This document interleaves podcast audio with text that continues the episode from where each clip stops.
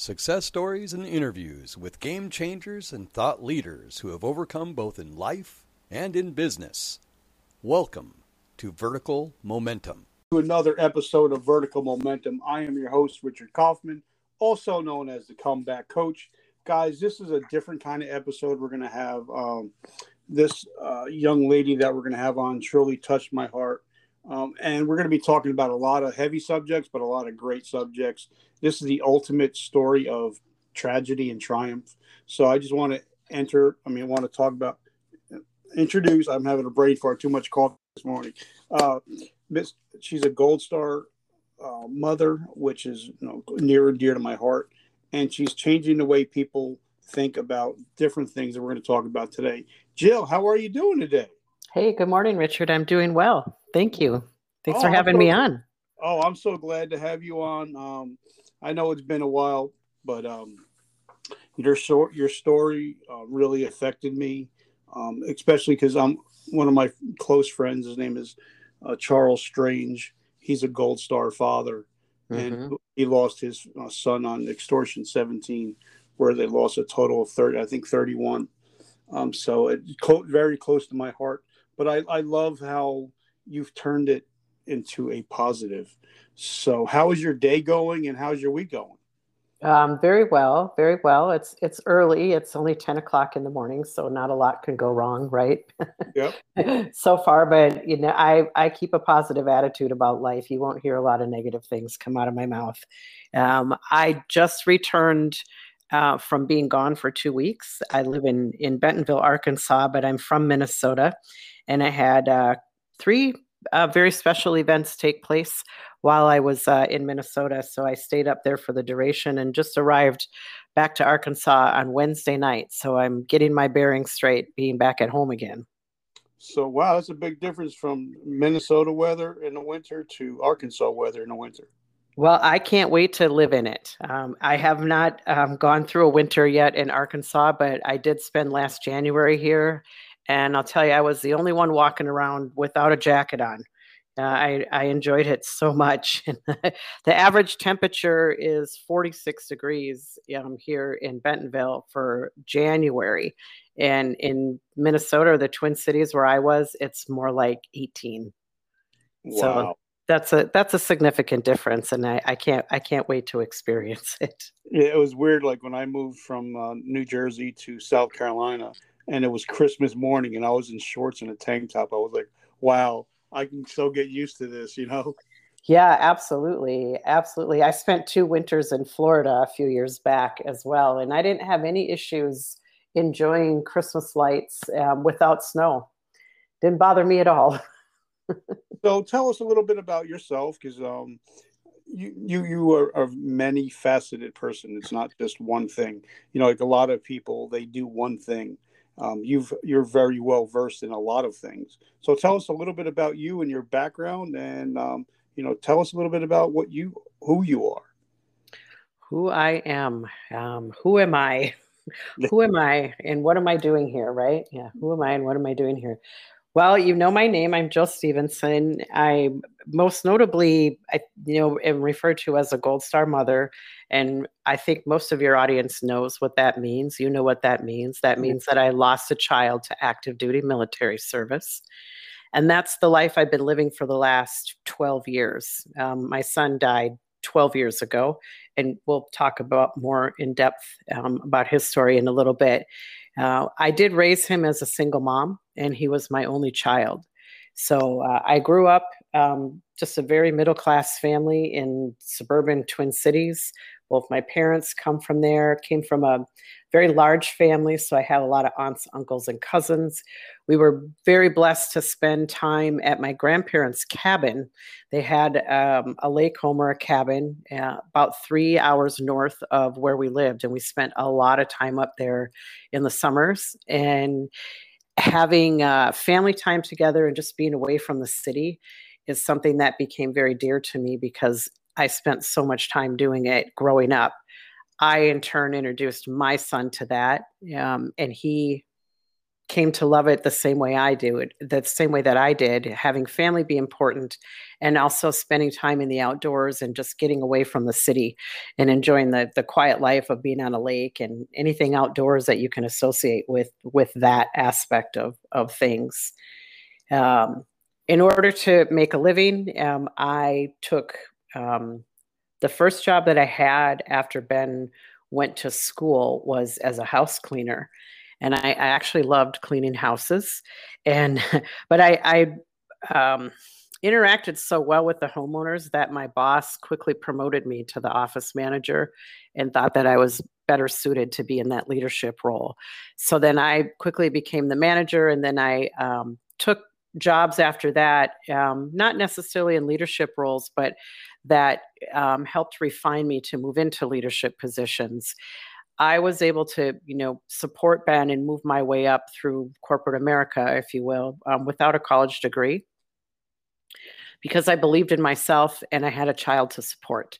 So I took all the experiences that I had gained over the years and just applied them to the next thing. And I was able to just, you know, work my way up and up and up. And eventually, you know, I say the, the last like real job I had um, you know, I was a, a vice president um, at Wells Fargo. Um, I worked at US Bank as well in corporate banking.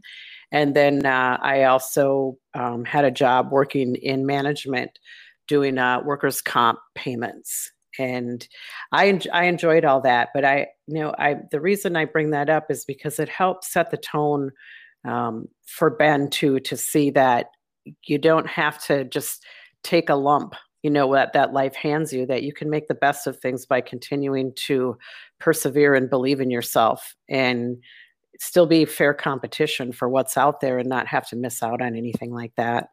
Now one thing i have to say you know about that is you know um, i grew up with a single mo- with a single mother. My father hauled ass when i was three months old. Mm-hmm. and um, unfortunately, you know, have to put a food over our head, you know, food in our mouth and a roof overhead. She had to work her ass off. Mm-hmm. So a lot of time was spent alone. Um, you know, when one person's trying to do it all, it's, yeah, it's a lot. So, but I think one thing, like you were saying, that Ben, you instilled in Ben, was a great work ethic. You know, because I think that's one of the things that you know anybody that succeeds in life, you know, they say that talent that doesn't work hard gets beat by people that work hard with less talent. Yeah, it absolutely is. Absolutely is true. And I and I never let the fact that I didn't have a degree stop me from competing for jobs that asked for a degree.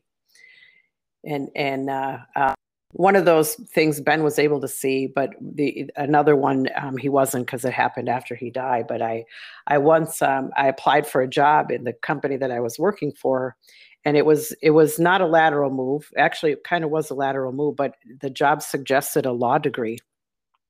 But it was a very niche line of business that I was had been working in, so I was very familiar with the language.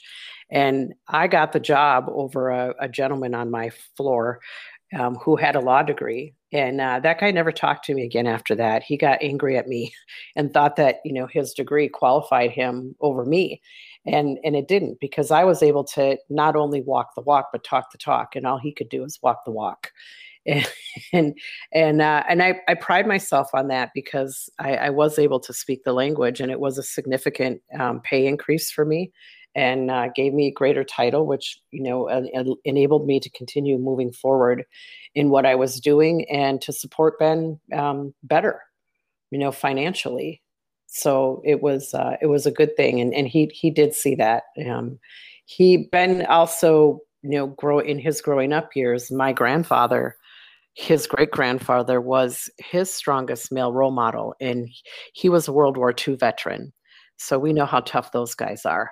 You know, he he left home at 16, you know, joined the military when he was 17 and and served for 6 years honorably and came out of the military and raised a family with six kids and retired um, you know honorably from his position um, working at the post office and then uh, um, bought this cabin in northern minnesota and shared that with our family through all the years that that ben knew him and that that ben grew up. And so that ethic was instilled in Ben from when he was very small all the way up until he, you know, left and subsequently, you know, died in the military. He, my grandfather taught him so many things being at the cabin and being outdoors. So Ben was the kid that was mowing the lawn. He was the kid that was helping grandpa sharpen his tools. He was the kid that was cleaning fish when he was six years old. Um, my grandfather literally stuck a, a, fillet knife in his hand and taught him how to use it when he was six years old. and you know that may not have been something that that I would have done on my own, um, but my grandfather, in his infinite wisdom, said, you know, how's a how's a kid supposed to learn if you don't allow him to do it?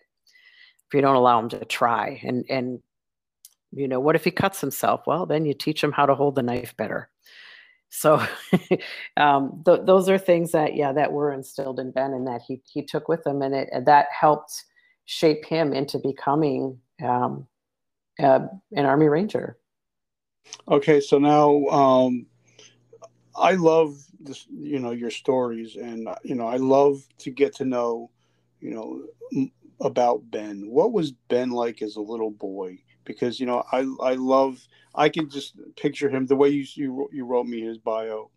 I can just picture him just being you know like I was just hell hell bent for leather, always on the move, um, always doing something. So talk to us about little Ben. Yeah, little Ben was exactly as you described, just you know hell bent for action and uh, reverse psychology worked on him. If, if I told him not to do something, he would do it. So then I would tell him to do something.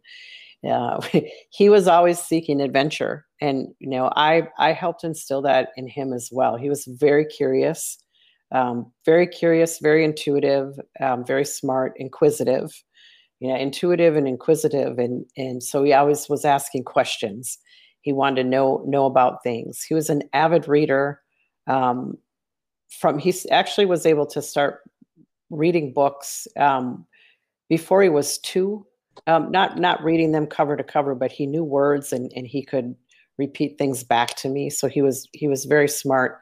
Um, but playing outside is something that I encouraged and did with him. I didn't want my child to be stuck inside, staring at the television and not and not spending that time in the great outdoors like I did growing up um, going to the cabin. And as a child, you know, I'm of the age where we played outside until the streetlights came on.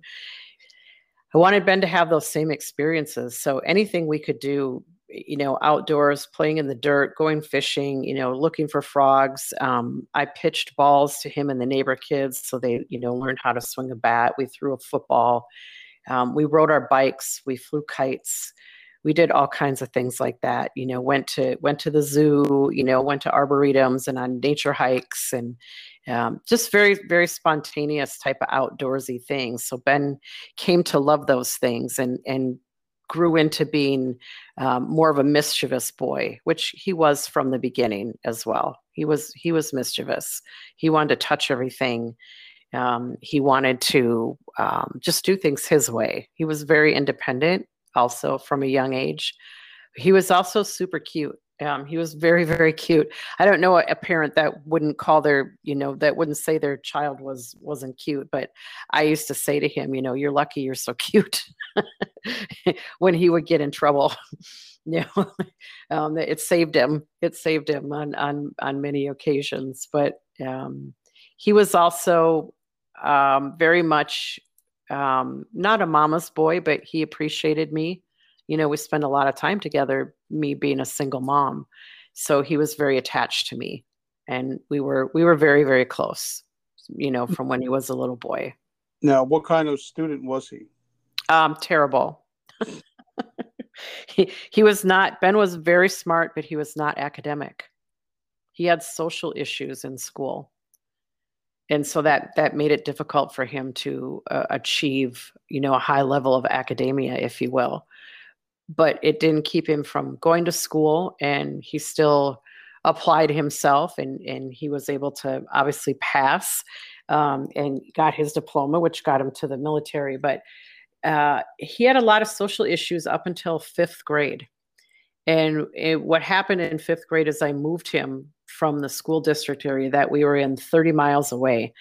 I did some research on uh, the best school districts in the metropolitan area where we were in, in Minneapolis and found um, this school district about 30 miles away that was at the top base of academics, but the teachers were paid the lowest. And so, what that told me is that those teachers liked their jobs, that they weren't there for the money, they were there to teach the kids. And so, I literally moved, you know, 30 miles away from my friends and family to give Ben a better opportunity. And it was one of the best decisions I ever made in my life. School, no. I was just going to say, school had been really difficult for him up till that time. And then once we got to fifth grade, it was everything changed. So, uh, what do you think was that made it so difficult up until that time? Ben was, you know, not unlike me, the uh, square peg trying to fit into a round hole in school, and he he just it just didn't. Where he had a different learning style. He did not have. He wasn't dyslexic. He didn't. He was. He didn't have ADHD. He just had a different learning style. He was what you call a spirited child. So he had some. Um, he just didn't have the same learning style, and the teachers weren't welcoming to that. They wanted him to uh, sit with his you know feet flat on the ground and sit up straight his arms on on the desk. And he really required more of a, a structured environment that allowed him to be himself and he just wasn't ever able to do that. And once we got to the to the new school district in fifth grade um, they were more embracing of who he was as an individual and didn't expect him to just conform and being another member of the class you know, I love that because you know when I grew up, um, I had that same issue where, you know, uh, for me, once I learned something, it was like, okay, all right, let's move on to the next day. I'm getting bored already. Mm-hmm, and mm-hmm.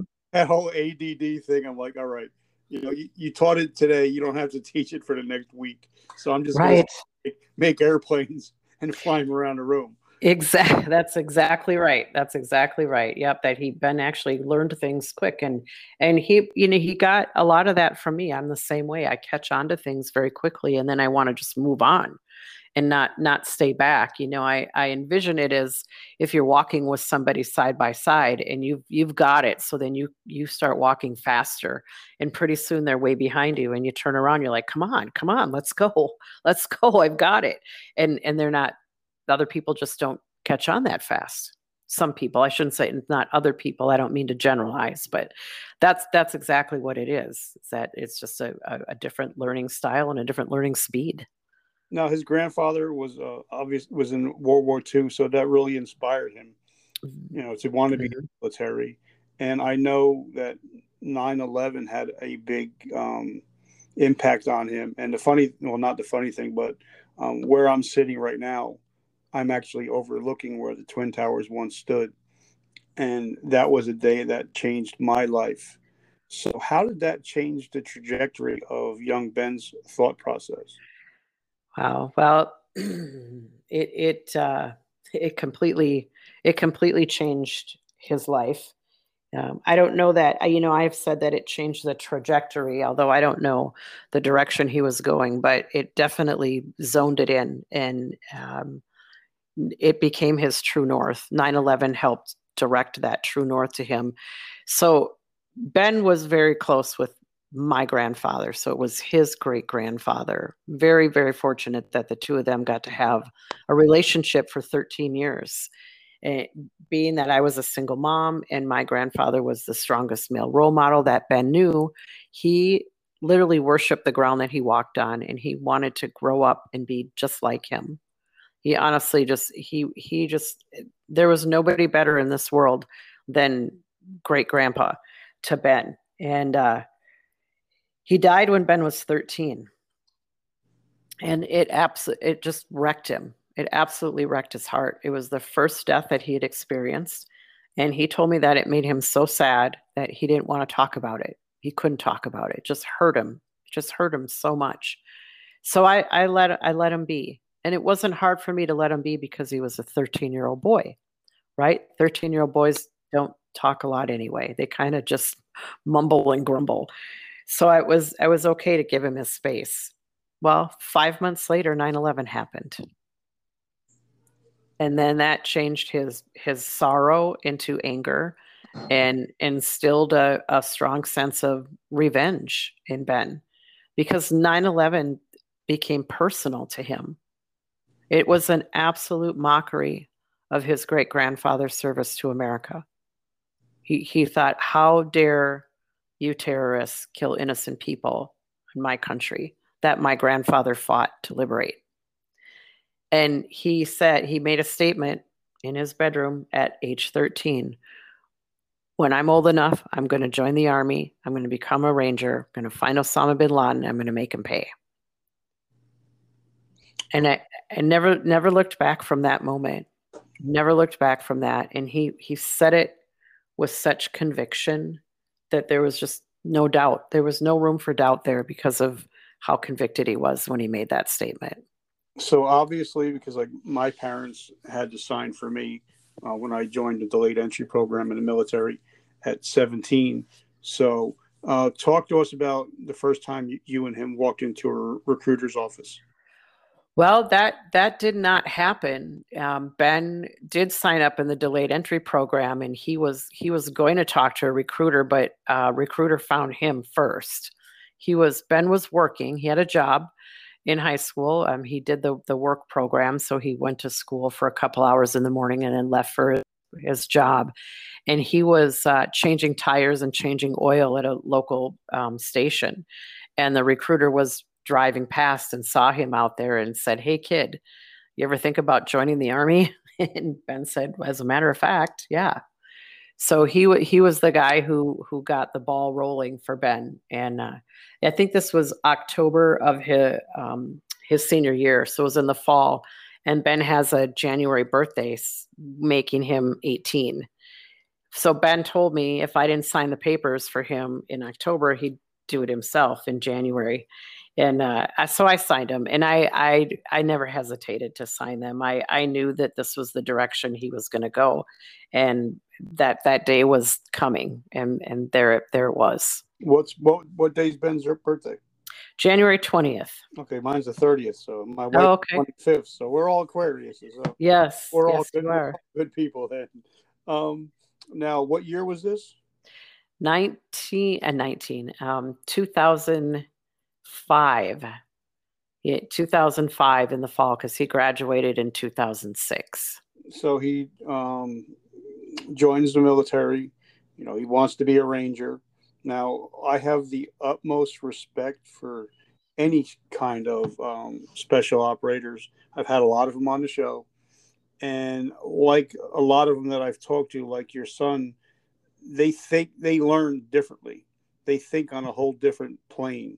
Mm-hmm. And, you know, like I can, some operators, I can tell them they can look at a book and then just automatically go put something together just by just by feel and by look. So special operators, they're different.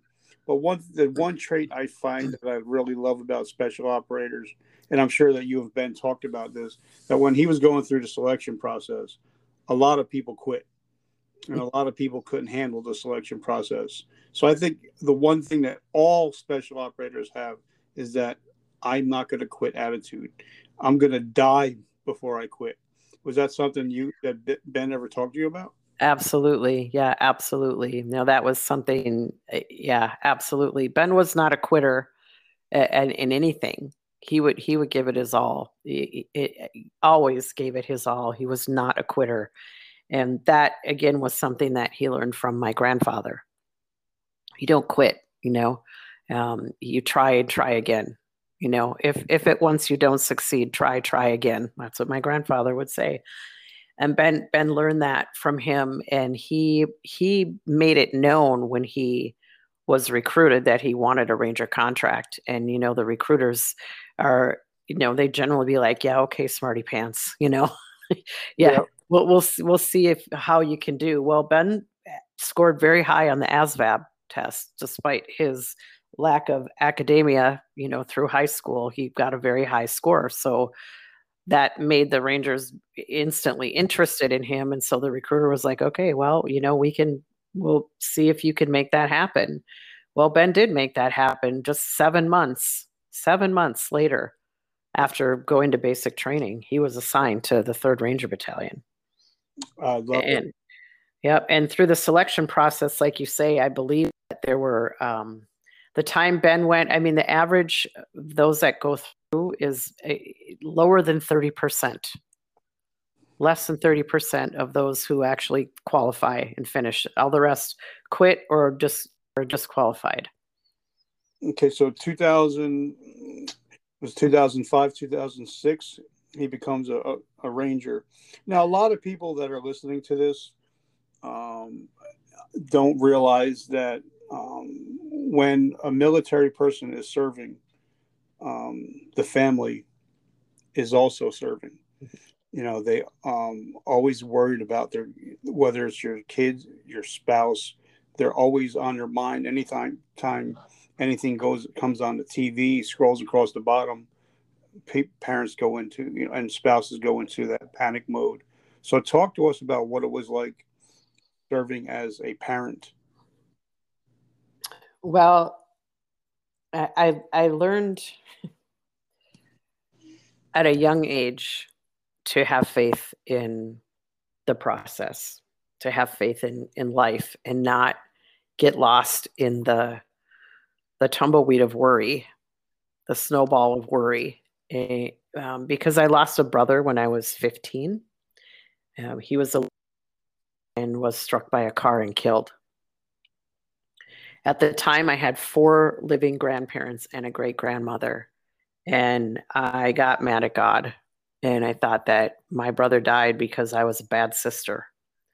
I was I was 15, but I had just turned 15 like a month and a half before that. So I was barely 15.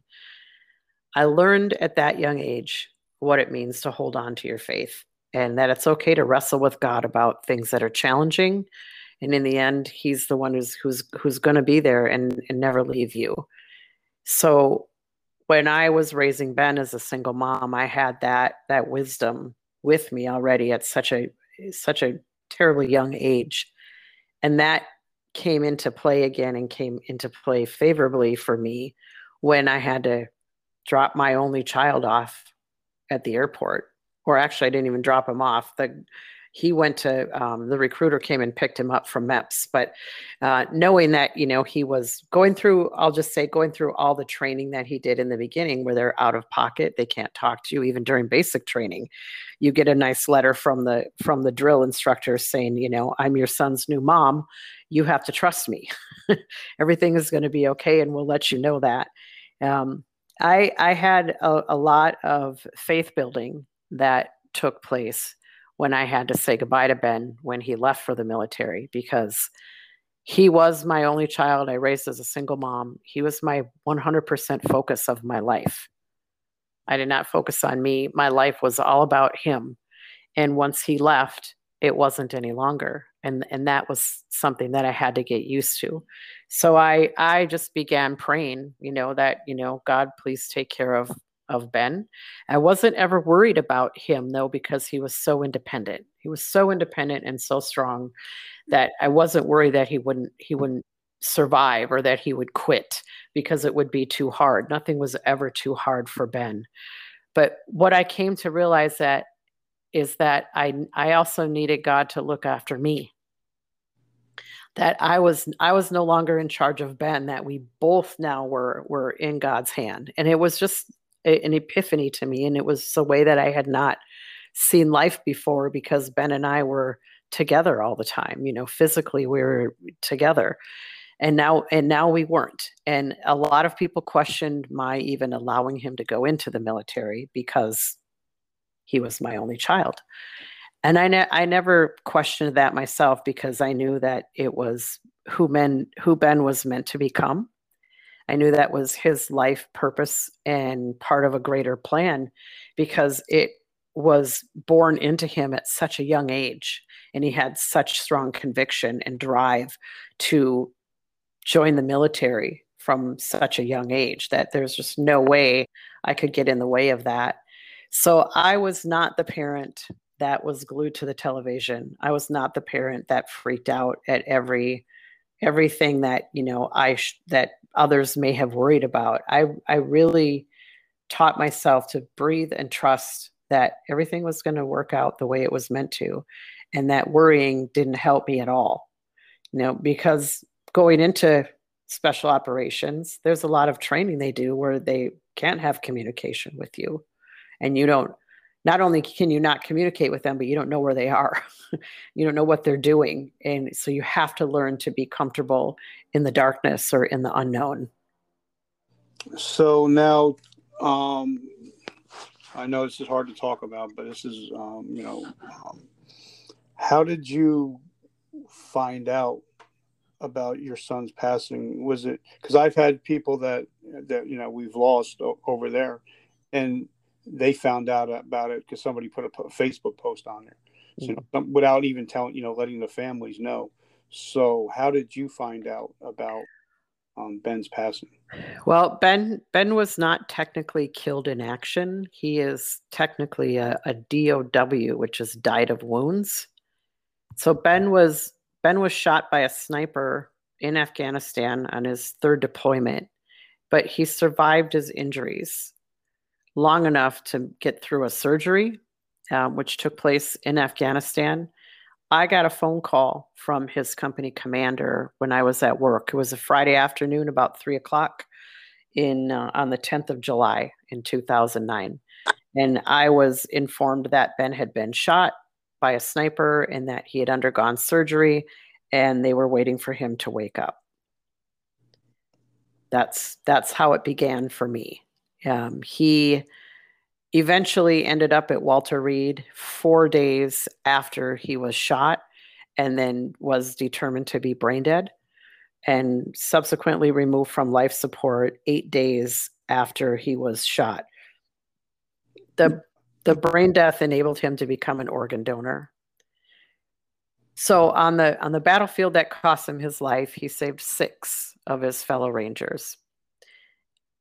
Upon his death, he's directly saved the lives of four people with the donation of his heart, kidneys, and liver, and he enhanced the lives of 55 more with the donation of his bone, skin, and tissue.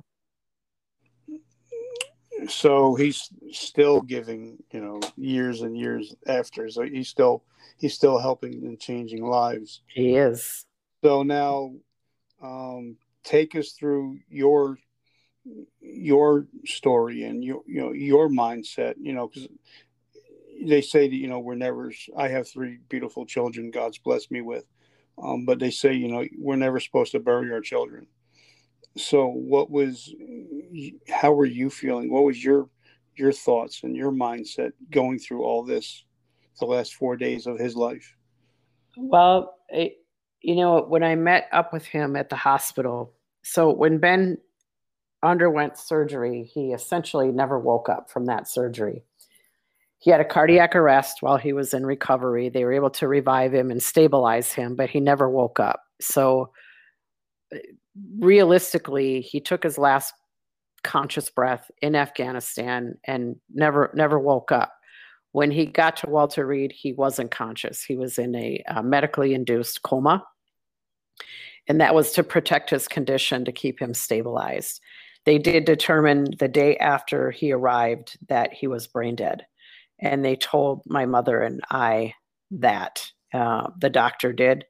Uh, one doctor sat us down in a room and told us that.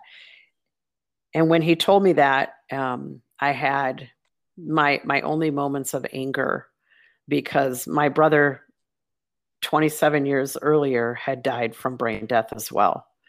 And I thought, uh, my question was, you know, how can God do this to two mothers in the same family? And that's when I, I got angry and and I shouted that. And then I I realized that my mother was sitting right next to me, and I I look and we were literally in in like an oversized chair, so there's enough room for two people to sit in, and so she was right next to me. If I turned my head, you know, her nose is almost touched, and she had tears streaming down her face.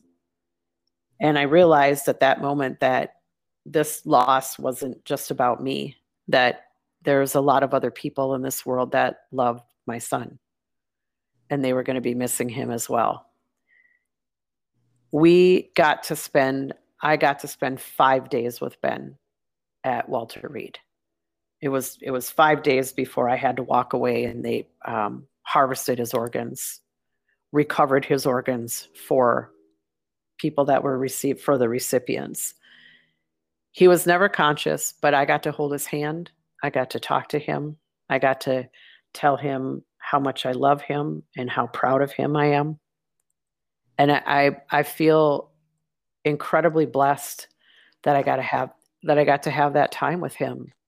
I'm I'm not a family member that had to get a knock on the door and or had to go meet a um, a casket, a flag draped casket at Dover. And and I I wouldn't wish that on anybody. And I wouldn't wish my my scenario on anybody either. But if I had a choice, you know, I would say that I was more fortunate because I I got to touch Ben and talk to him and see him. And I, I literally have said this many times, but if, if I live to be 200, there's no five days that will mean more to me than those. None. Now, was your faith shaken or was it strengthened these five days? It was it was strengthened. It was strengthened because I knew where Ben was going. I knew where he was going, and I knew that um, I could feel the love around us. I could feel the prayers being said for us, for him. Uh, I could feel the miracles surrounding us that because people were asking for a miracle. I, I knew that, you know, the day after Ben arrived the hospital, I knew that he was brain dead. But the doctors had to, are required to perform a specific test that makes the legal declaration that there, in fact, is no blood flowing to the brain. That piece of equipment is not readily available, and it's um, the patient has to be stabilized in order for them to get the proper reading. So when they told us that they believed he was brain dead just by manual testing, they said they would have to also determine it by this specific test. But it wouldn't be available. They wouldn't be able to do it for a few days. So that bought us time that bought us time. And in that time period, that four day window, I never told anybody that until I knew f- without a doubt that he was, in fact, brain dead because I did not want the prayers to stop coming. I didn't want people to stop asking for miracles in Ben's name because there's power in that. And I believe in miracles. You know, uh, for someone to wake up from being brain dead is really not possible, but I believe in miracles. and what in turn took place then was Ben gave his miracles away. And, gave them away to other people. Yeah, you know, and that's what I was just thinking about as you're talking, you know, that as you're sitting there holding your son's hand, that there's other families out there praying for a liver, praying for a heart. Yep. And um, you know, some people's prayers got answered. Mm-hmm. You know, so um, God ha- God has a way of doing things that some sometimes we don't understand, but sometimes we we do understand.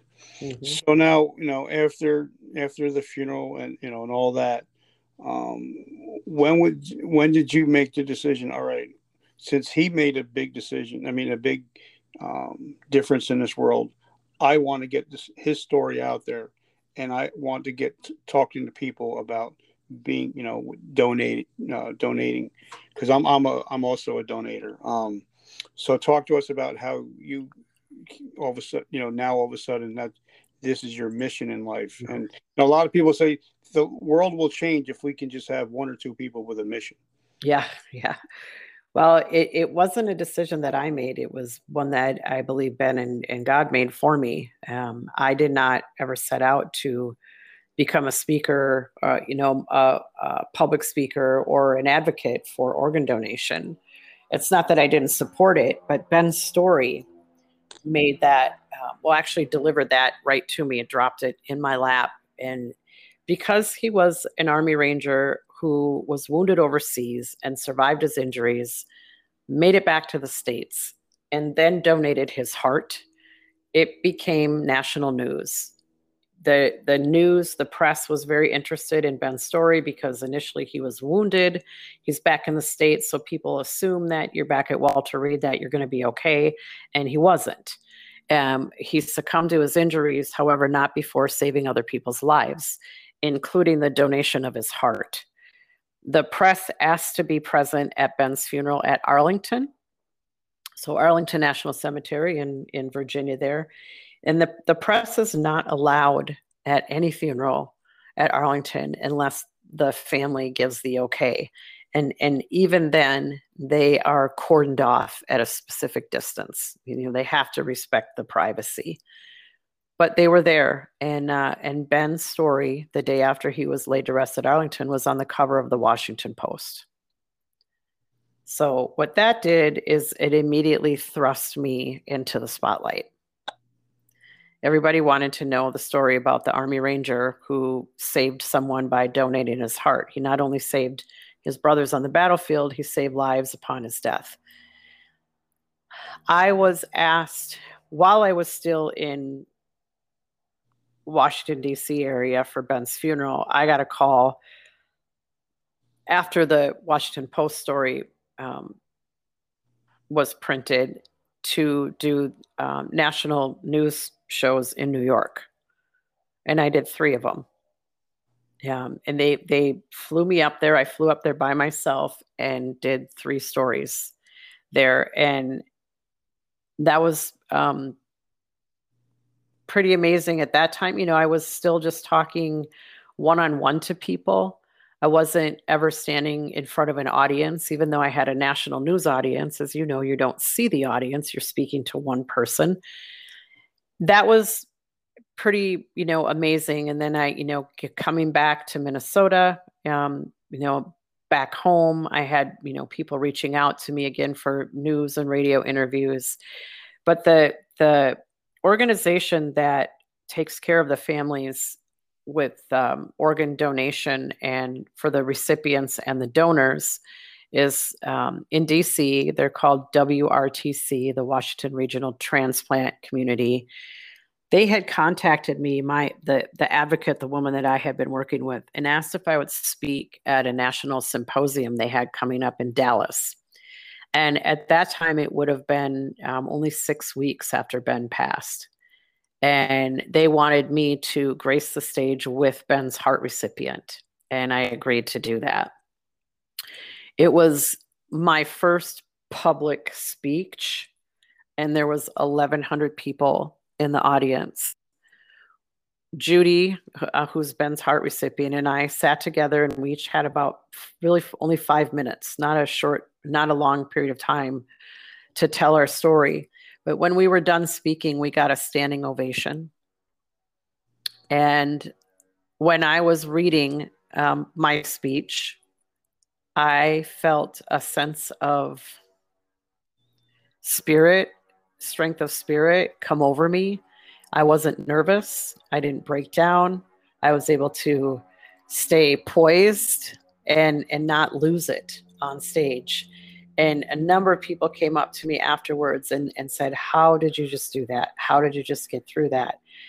And it was at that moment that I realized how much power there was in Ben's story and I had because I had seen it now physically with 1,100 people standing up and clapping for this story and encouraging me and supporting me and then coming to me afterwards. And it it really just took off from there. I like i said it's not something that i ever saw. It found me it landed in my lap and i took i took to it naturally. And i i believe to this day that it's a gift that God and Ben gave me. That it's almost as if um, He handed the baton off to me. Okay, Mom, now it's your turn to to tell the story, but we're we're going to do it. I'm up there, you're down here. We're still going to do this together. And so I, I've been continuing that for the last 12 years. Okay, so um, talk to you know, let us give us your quick, you know, your your 10 minute spiel, you know, because a lot of people, you know, they don't when they come on the show, the, the host is always talking over them and all that stuff. Um, I want to, you know, that's why I love listening to TED Talks because somebody's just giving their complete and thought total thought process. So if you wouldn't mind, if you were standing out, because this is going to be listened by th- thousands, possibly millions of people, please let us talk to us about why own uh, donations um, for what good it comes and what you've seen from it, and obviously the great stuff you've seen. So here is your stage. Talk to us and uh, let us know wh- why we should do what you do. I, I learned from a very young age how to find the light in a dark situation. I learned how to how to look for the light in a dark situation when I, I learned how to accept things and to keep going, to just keep going in life. Even though you get knocked down, you got to keep going. Adversity is going to visit all of us in one way, shape, or form. It doesn't have to come in the form of the death of a child, it can come the death of, of a spouse or a parent or a sibling. It can come in illness and injury and financial loss and divorce and accidents and you know all, all kinds of things, fires, all, all, all kinds of things that that we don't have control over. But we know that they're, it's going to visit us at some point. What I learned from my brother's death is to focus on the fact that he lived, not the fact that he died. And what are the gifts that I got to enjoy from him as a human and being my little brother? And that's that's what I focused on. And I took that with me. And he was also my connection to heaven. I learned what heaven was like because of my brother, because he lived, not because he died. I had a lot of dreams about my brother when he was not long after he passed away. And I know he was visiting me in my dreams. It was very beautiful poignant, just brilliant experiences that I had in my dreams with him present. We never exchanged words in our dreams, but there was a, a language that was unspoken between us that was beyond what, what words can even describe. So I had that instilled in me from when I was very young. As I mentioned, I just turned 15 when my brother died, and he was 11. I gave birth to my son Ben only four and a half years later. I had Ben at age 20, a very young mom. Losing my brother made me love my baby more, made me want to be a better mom because I knew how precious life was. My brother was an organ donor. In 1982 is when he passed. He was was brain dead as well. And the doctors asked my family if we would be willing to donate his organs. And my parents and my sisters and I all agreed that had he been able to make that decision himself, he, he would. So we donated his kidneys and his eyes. Now that was all that that they were recovering from people in 1982. In fact, in Minnesota, where I lived at the time, they considered my family to be pioneers in the organ donation world because no one they would just was just beginning. In fact the records of my brother's donations don't exist. They're uh, i've tried to find them and even had a doctor work with me on finding them and they just can't find them anyway uh, i spoke to ben in his growing up years about my brother's story and organ donation. So ben was aware of that. Ben was aware of the importance of that. When Ben was filling out his living will, which the Rangers do prior to each deployment. And the living will is a series of questions. I think we all know what that term is, but if you unpack it a little bit, what's in a living will, you have opportunity to make known what your final wishes are. Where do you want to be laid to rest? Where do you want to be cremated? Do you want to be buried? Do you what kind of music do you want to have played? What songs do you want to have played? Who do you want to speak? Who are your pallbearers? What kind of flowers do you want? Etc. Etc. You you you follow me on that. One of the questions that was asked on Ben's forum asked, in the event of your death, do you wish to donate your organs? And Ben wrote yes. Question that followed asked, which ones? And Ben wrote in any that are needed. So Ben took to heart, literally, the conversations that we'd had about donating or and he made good on on that promise upon his death. And i agreed to it. We found that document because ben was 21 that decision was up to him not me had he made those wishes known and, and he did as i mentioned a few minutes ago um, ben chose i believe to give away the miracles that were being asked for in his name. When a a loved one and i've not been on this side of the situation and i you know god help me that i never am when you have a loved one who's dying and their only means to survival is to receive a, an organ somebody has to die in order for that organ to be received unless you know there you can donate a kidney but you know if they're on their deathbed you you know what i'm saying here the only thing that's going to save them is for someone to die and give them their heart, their liver, both kidneys, whatever, uh, lungs, whatever that may be. To answer somebody's prayers, to answer another person's prayers, to me, is the greatest gift that we can give to anybody because it has the most power. Personally, if I could go around answering people's prayers all day, wow, you know, life life would be so just incredibly copacetic every day like I would be walking on air. That's the greatest gift because when people are praying for something, there's generally a really strong need and and maybe a sense of what we might call aspiration. So what I was able to do upon Ben's death is is to give life back to other people Ben was able to give life, directly give life to people he would never know, to strangers. That to me is uh, one of the most selfless acts that we can perform. So, how does a person, um, do because a lot of people, you know, don't really think about it until your situation or, or a situation like somebody gets in a car crash, a heart attack, and you know it, it might be you know a little bit too late in the game. So, um, does a person have to sign up for that ahead of time, or can they do that at a hospital? Well, you you really should register ahead of time. There's a there's a national um, registration. If you go to donatelife.org, all one word, donatelife.org, you can sign up there or register yourself as a donor.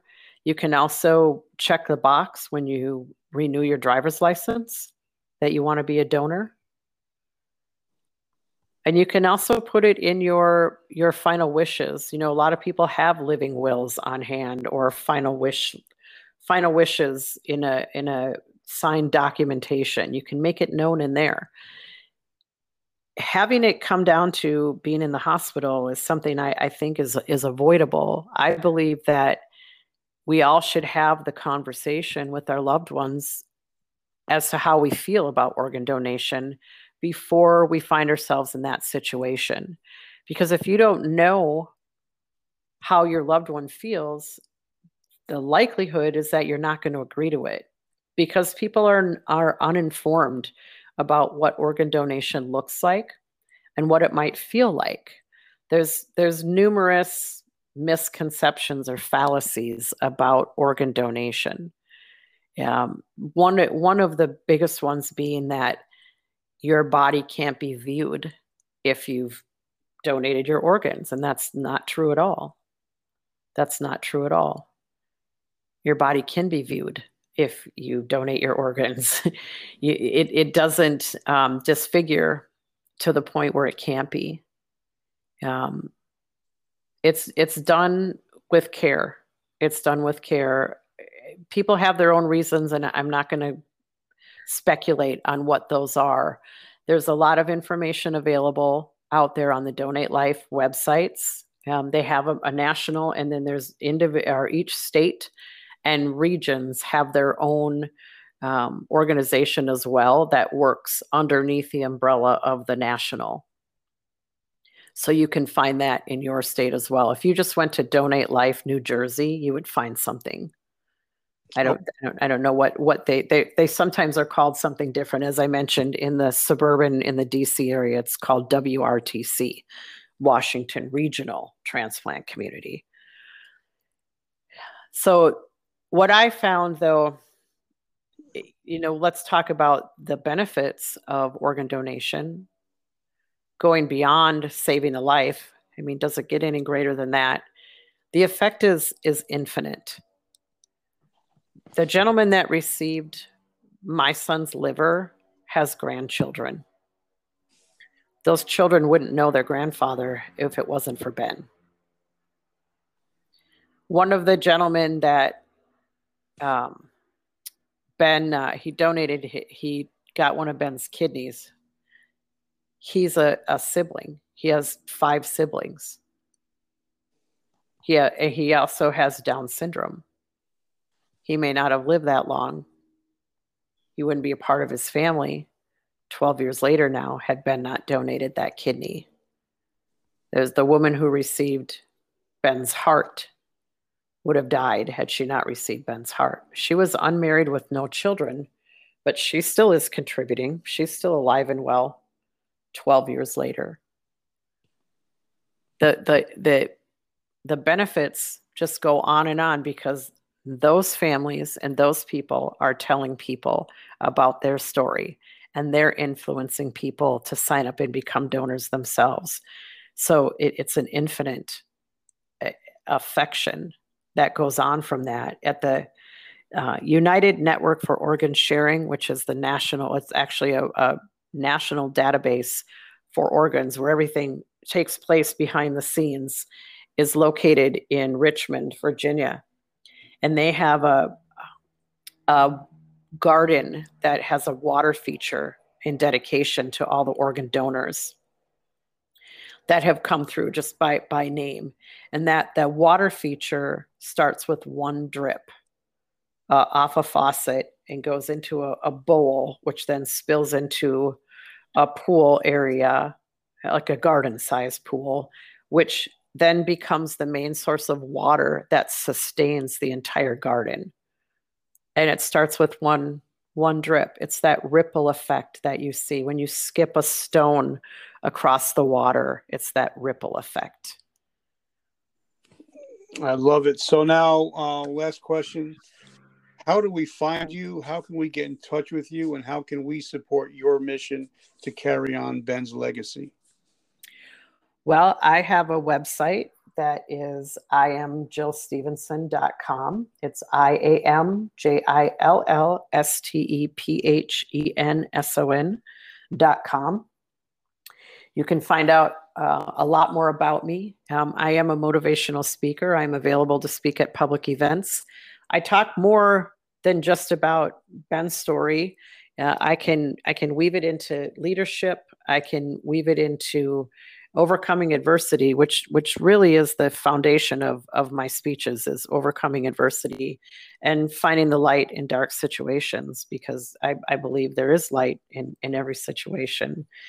Uh, i have spoken to audiences around the country. I've literally traveled around the us uh, in the last 12 years and i've spoken to schools uh, colleges hospitals military um, installations groups as small as six people, groups as large as 10,000 people. Uh, it's there's really no limit to it. Many church organizations, um, corporate events, many times around Memorial Day or Veterans Day, you know, the common holidays associated with our veterans. So you can find that um, on my website. There's also a book that was written about Ben's life. It's called Heart of a Ranger. That can be found either on my website or on Amazon. And that is a biography of Ben's life. It was not written by me. I, I collaborated with the author. I love it. Um, so now, normally that's the end of the interview, but because certain people, I ask one last question. Um, because for me, um, I believe you know that we can make uh, change, we can help people so um, you're definitely a woman of faith. Um, mm-hmm. I'm a follower of Jesus Christ. I believe He's my Lord and Savior, even though I fail Him every day. But if there's somebody out there right now that is struggling with their faith, what is something they can do in the next 24 hours to start feeling closer to Him?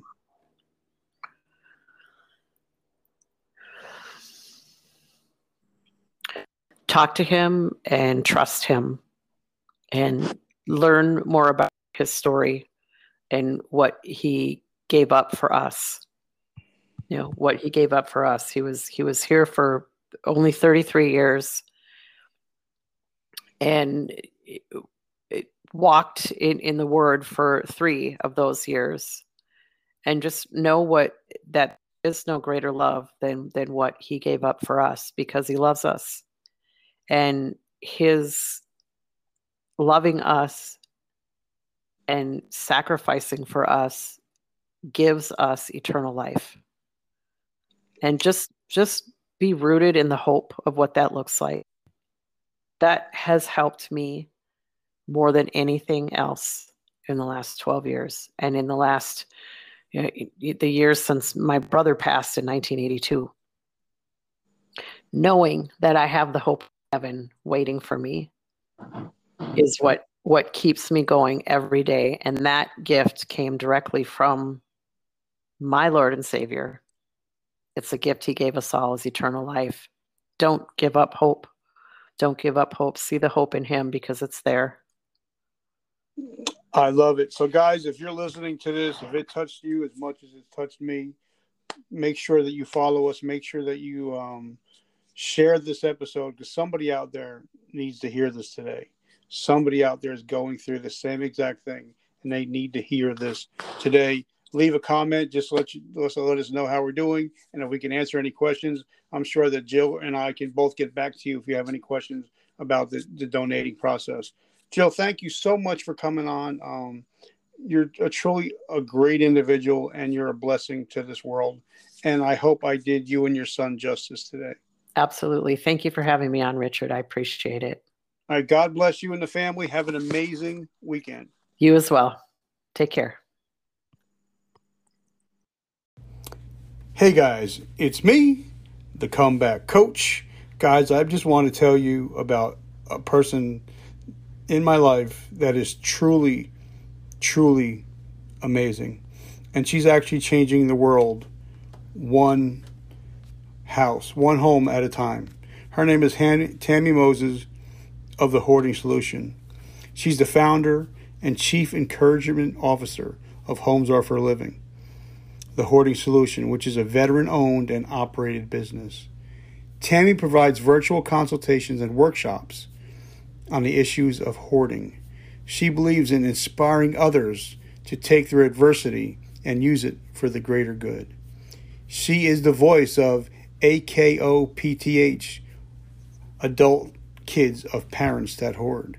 She is also a voice and advocate for our of for YLITH, youths living in the hoard. You can connect with Tammy at Homes Are for Living at gmail.com and on Facebook at Instagram at the Hoarding Solution. So, guys, if you know anybody that's struggling with ho- any kind of hoarding issue, please reach out to Tammy. She has a heart of service and she truly cares about people. All right, guys, remember vertical momentum. The only way to go is but up.